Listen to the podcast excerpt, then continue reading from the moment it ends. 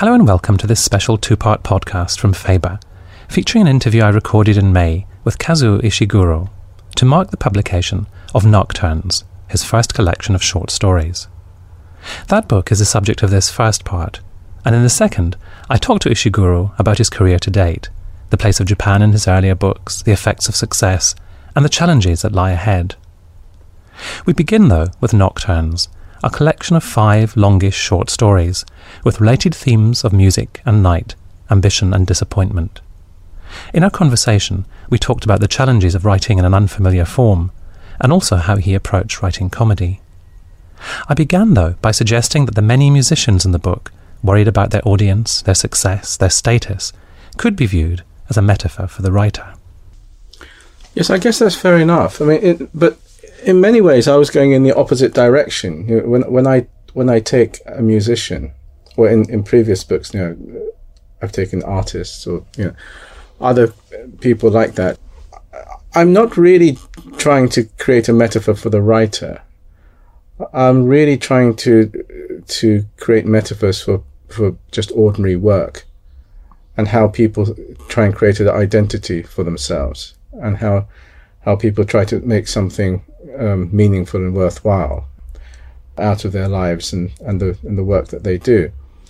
And so, in in a sense, uh, I think um, the musicians in this book, I, I, I never really thought of them very much as as as standing for the author and his audience or her audience. It's it, for me, it's it's um, they're, they're everyman figures a lot of the time, particularly these musicians who haven't quite made it. And a lot of the people in this book, they're, they're musicians who didn't quite fulfill their dreams.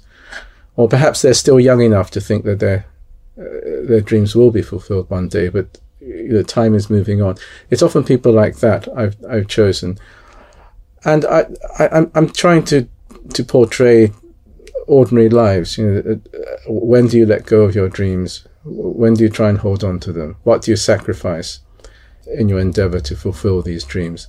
When are you just deluded? And when are you being courageous and authentic to yourself? It, it's certainly true that that um, that music is deromanticized in the stories. It's, you know, it seemed to me you were not so interested in describing music as looking at how music is a profession, a vocation, or a, you know, at worst, just a just a job that people are drawn to or fall into. That is true. Uh, well, at least that's that's that's often how how music ends up for these people. It, it ends up as a as a job, but it's not just any job. In that it's, it's a kind of well, you use the word vocation there. I mean, it's it's it's something that people have have gone into because there is a there is a part of themselves that really believes in it. You know, that they they feel the music expresses something inside of them that cannot be expressed any other way, that, that somehow they represent themselves in the world better if they can represent themselves through music. And so I think it's very closely bound up with uh, people's identity, their, their vision of themselves, who they are. And so when the world doesn't allow you to uh, to fulfill your career as a musician in quite the way you, you wish, that that is a challenge to your very view of who you are or who you might be. So, in that sense, looking at musicians tends to be perhaps uh, sometimes it can be more fruitful than looking at people in other jobs. But I think you can you can do this in you know you can look at people in in any kind of area of human endeavor, and I think um, you will find you will find something very fascinating about people trying to fulfill a certain thing. You know, um, I think I chose music for, for because uh, because um, looking at musicians gave me a a chance to, to look at how people struggle with personal dreams. But I think there were other reasons why I wanted the stories in Nocturnes to be bound by music. It wasn't simply music or musicians as metaphor.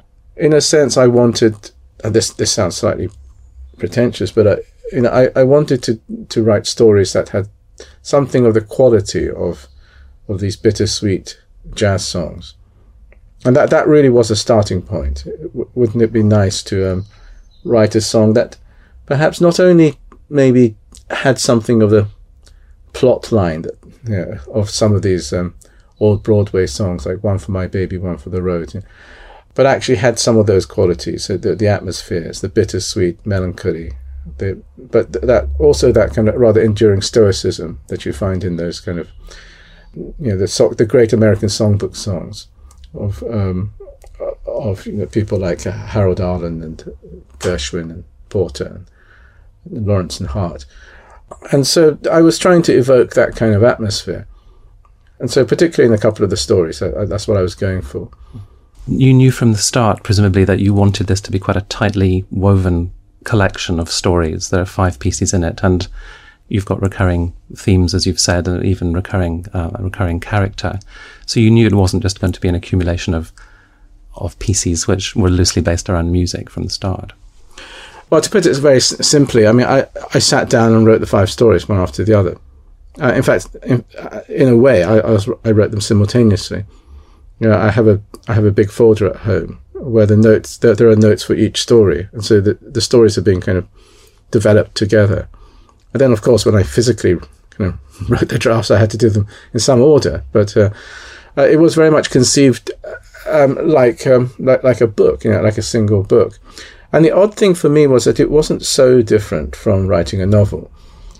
What you might call proper short story writers might might you know raise an eyebrow at, at this because in, in a way I am I am a novelist moonlighting in a in a different uh, form. But I've gone about this rather in the way the novelists would. I've thought of it as a whole book, and actually I'm used to the idea that there are two or three different narrative strands in a novel. Typically, with a kind of a 250, 300 page novel, there's usually two and a half narrative strands that, that intertwine.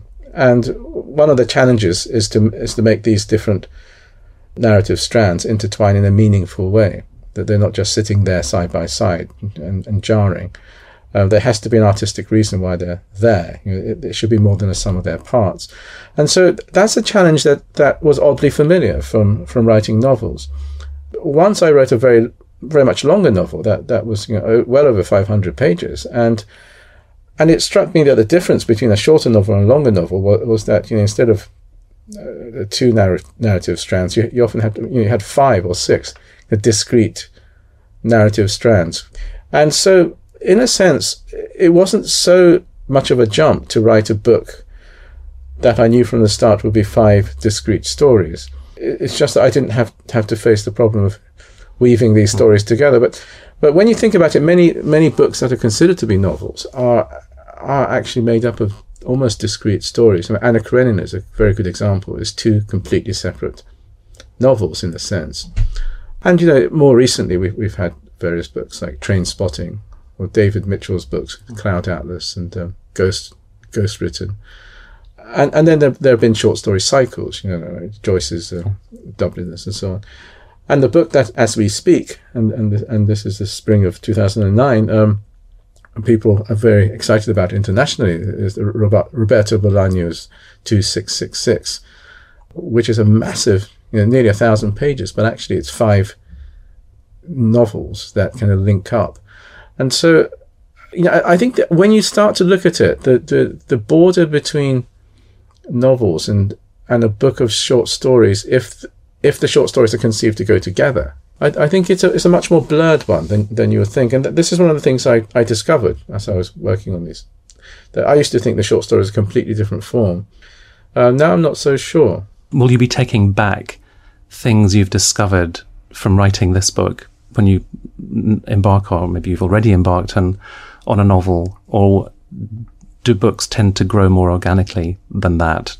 From your imagination, you talked about weaving together strands. So, do the strands sometimes only later in the process begin to suggest how they may coalesce into a, a novel? Well, it's a little early for me to say, you know, if, if I will take what I will take from the experience of having written a book that's made up of five kind of longish short stories. You know, fact, that that's the other thing that they're, they're, a bit longer than your average short story. Some of them are fifty pages long and so on. But I think, um, in a sense, it. I was I was thinking about this myself the other day.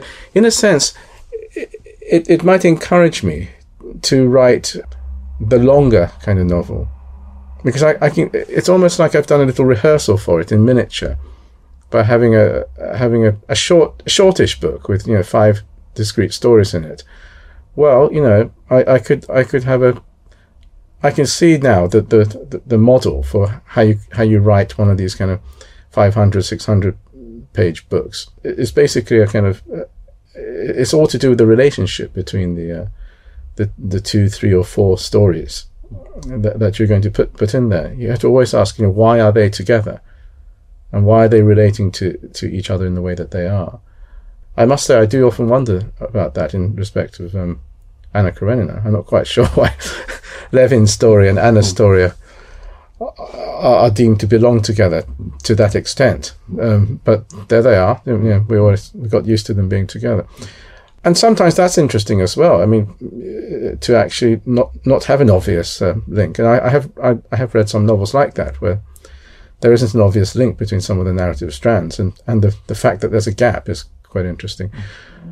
But but I, I, I did find it an interesting experience. I, I have to say I, I don't regard myself as a proper short story writer. You know, I, I, I didn't really think very carefully about the form of the short story. It, it, it's really like um, it's another another way of writing a a, a novel, I suppose. L- let me ask you about writing comedy, because one story, although come rain or come shine, although it deals with disillusionment and what happens, you know, and, and the possibility of relationships breaking down, there are also quite farcical elements in that story. How, how did you sort of approach that? Did that did that sort of come naturally um, from the from the material itself? Well, because I was writing a book that had five discrete stories, it was very clear to me that you know that you could switch the mood quite quite drastically, and in a sense, you wanted um, a kind of variegate, uh, variegation of moods. You know, you, you didn't want every story to to hit the same note, and so in a way, you're pushed to to write stories that contrast to some extent. So you know, I, I started with a rather melancholy story, and then I want, wanted a funny story, and I felt very much that at, at least you know two of the stories should be humorous. It's it's it's a bit like a, well, I, I know these analogies are terribly tiresome and pretentious, but it's, it's a bit like doing an album. You know, uh, I'm a, I'm of the pre-downloading generation that thought of music very very much in terms of albums and and of course you know you you mix the up tempo number with the with the ballad and so on and the the catchy number with the long, kind of more challenging track and and so on. So uh, my instinct was to was to mix the, the the, the moods of the stories. So I, I, I did set out to write a couple of comic stories, and that one you mentioned, "Come Rain or Come Shine," was very much conceived of from the start as as the as the funny story, if you like. But um, I I like um, personally I like I like kind of funny and sad at the same time. And often, often in like straightforward stage farce, there is, of course, you know, desperate tragedy. The best ones do have a sense of, kind of desperate tragedy, kind of welling up behind the kind of the uh, the humor. But also people like Woody Allen, at his best in, in the seventies and eighties, I think managed to combine that hu- that humor and pathos. Uh, Chaplin did as well, um, and I, I I do like that when you're not quite sure whether you should be laughing or crying maybe you should be doing both at the same time. So I was trying to go for that. And how I went about it, well, I mean, it's, you know, it's, it's in a way, I mean, comedy is comedy. You know, it's very hard to put apart how you, how you do comedy. I do think comedy is, um, is risky because I think um, more than anything else, I've discovered that people's tastes uh, differ enormously. And it's not just cultural either, you know, in the same milieu, in the same same community. Um, you know, some people just don't find some things funny, and other people find them hilarious. Mm. And uh, I've tried to write comedy before, and um, sometimes people haven't noticed. I mean, for me, The Remains of the Day was supposed to be a comic novel. I mean, there's supposed to be uh, uh, many mm. passages of of kind of slapstick comedy, and the general stance of the narrator was supposed to be comic. It was supposed to be ironic and comic. Uh, a lot of people don't seem to uh, see that. I mean, and um, I wrote I wrote a more kind of surreal book, The Unconsoled, and a lot of the time I was going for comedy in that. It, granted, that's a more kind of surrealistic kind of comedy, And there are people who come up to me and say they find it very funny, and other people who say, well, you know, it's, it's utterly bleak and there isn't a single note of humor in it. So I've learned that it's it's always risky. You should never assume that so- something I find funny and, and, that my wife finds funny would necessarily strike other people as funny. Well, the other the other moment of humour that sticks in my mind from from Nocturnes, which I suppose also has its pathos, but it is is richly absurd, is uh, in Nocturne, the story where an aging celebrity and a tenor sax player who is having both of whom have had plastic surgery are roaming around a hotel at night with bandaged faces, and they end up stuffing a jazz award inside the cavity of a turkey in the hotel, in a hotel function room. And I wondered, you, you may say again, I'm being sort of over metaphorical, but if this was you saying something about, you know, celebrity culture and award ceremonies, is that, is that, is that also reading too much into it? well, it's not, it's not inappropriate.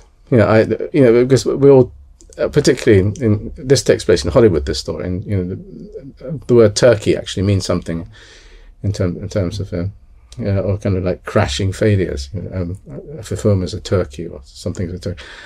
Well, I wasn't. I, wouldn't want to overemphasize the symbolism there. I mean, the the the, the situation just develops where that becomes a, a logical and normal, uh, a fairly rational kind of thing to be doing at that point in the story. I suppose part of the thing of comedy is that uh, you, you take the reader step by step, and each step seems perfectly rational and, sensible. It's only when after the accumulation of steps uh, have taken place and, and you suddenly get a perspective on it that, that you realize you've ended up somewhere ridiculous. And that that's i suppose a comedy in, in nocturnes often uh, goes like that. And you're right i mean i, I was concerned about celebrity culture. I, I wasn't wanting to make any huge definitive statements about it but this this need to to be a celebrity or perhaps you know to be seen to be succeeding in some kind of big public world is a pressure all these characters feel to some extent even the ones who aren't musicians. And it's just there. And a lot of the more drastic decisions people make um, they make because they're under that pressure. They make very distorted decisions. Um, and, and it is one of the things that interests me I have to say. You know when I was trying to figure out what world these stories should take place in. Because I wanted them to take place in the same, more or less the same kind of setting in terms of time. I thought, well, perhaps it, you know, all the stories will fall in that period somewhere after the fall of um, the Berlin Wall, but before 9/11. That that space between 1989 and 2001 a time of perhaps you know complacency and where people thought we could afford to be apolitical and ahistorical and perhaps yes, the, the seeds of kind of kind of a, a very intense celebrity culture started to started to set in, which we, we're still living with to some extent. But I think big events in the world are making us see that you know we have other things to worry about now. But uh, that, that did fascinate me because it said something about once again about how people think of themselves as failures or successes and how when people tell themselves that they fulfilled some dream and they should be satisfied. And, and when they say to themselves, well, no, it's not enough yet, you know, I have to keep on going. There's something about the, um, about the modern world that we live in, and, and I think we still live in it now, um, that makes it very hard for people to settle for, for what they have. Um, we're bombarded with um, possibilities all the time. Um, that, that's partly because of, of, good things. You know, I think society has opened out, both geographically and, and in terms of social mobility, compared to say hundred years ago. But it does mean that we're everyone is kept hungry. You know, why why haven't you? Why don't you take a course and improve yourself and um, and become something else altogether? You know, why don't you just leave this person you you've been married to and and trade up and I mean that that feeling that you know you shouldn't be satisfied with where you are. It's, this kind of nagging feeling that uh, I see a lot of people succumbing to. And the sense that it's within your power to change it, and in, in a way, it's sort of incumbent upon you to change it. Like the, the, the jazz musician who is 39 is still potentially up and coming, but this is really his last chance, and he does it by this sort of grotesque method of, of plastic surgery in order to break through.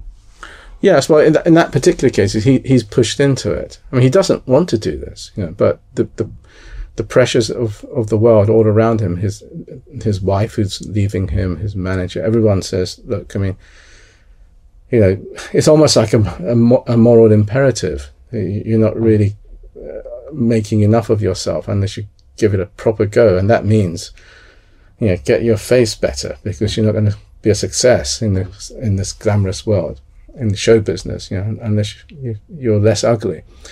And so he finally gives in, and, that's what he's doing. You know, and at another in another story, that there's a, a once successful singer who, because he's getting old, I mean, he, he feels he needs to make a comeback, and he needs to, to some extent, ditch his, ditch the wife he still loves, because he has to he has to. Along with a comeback goes a whole whole lot of new things, you know, a new image, a younger wife, and so on it's not a book that's kind of necessarily going out and out to criticize the values by which we live. But the, I mean, the, the, but those values are very much there in that world, and, and people people have to to measure their sense of success and failure according to those prevalent values. Let me let me ask you a final question about Nocturnes, about this story, The Cellists, which is the one that, for me personally, has resonated most in my mind since I read the book, and it focuses on this question of potential and talent and you've got a young musician full of promise, and you've got his teacher, and the relationship between them is fascinating because this issue of of potential and talent is absolutely central to to what the story is about. Well, I don't want to give too much away about the story, but essentially, it's it's about um, probably someone who who suffers to some extent from from arrested development, what you might call arrested development. I mean, she's um, uh, to some extent she she's got too attached to that point in her life when she had enormous potential and the world seemed to be at her feet. At least so she believed. In, in her case, in, in, in the career of music. And she was afraid to, to go any further. Because, the, of course, going any further means that you find out can, do you realize the potential or not? And there is something um, very tempting about just remaining in that zone of people saying, "Well, yes, I mean, you're, you're so good that you know, one day when you really go out there, you know, you, are just going to do everything." And it seems to me it is very scary, and and most of us have had that experience where even if we're not involved in artistic endeavor, I mean, there's there's a certain point when we stop thinking of ourselves as as kind of young people with potential. We start to have to measure ourselves by what we've done and what we're doing whether it's in terms of career, whether whether it's in term of terms of friendship or love, or and and here is someone who perhaps um, you know is afraid to take that step, and the years have gone by. So it's a study of of somebody like that, and it and the story too probably. I'm also trying to raise this question: What exactly is talent? You know, is is it something? Is it something innate that people have, so that even if you don't actually realize it, you can still say you're a talented person. I just haven't actually done anything with my talent. That's why. You know, can someone actually say, "I'm a great cellist. I just haven't learnt the cello yet"? But you know that that that that is in me. You know, and I've got I have a right to say I'm somehow superior to to your run of the mill cellist because um, I, I I'm a you know I have a special gift, but I just haven't got round to. Uh, learning the instrument and practicing it. I mean, does that make any sense at all? I mean, that, that, that's an interesting question for me. I was talking to Kazuo Ishiguro about his latest book, Nocturnes Five Stories of Music and Nightfall. If you've enjoyed this podcast, do check out part two of our conversation, in which we talk about Ishiguro's earlier books. And at faber.co.uk, you'll also find the author reading extracts from some of the short stories in the book. Meanwhile, thank you for listening and goodbye.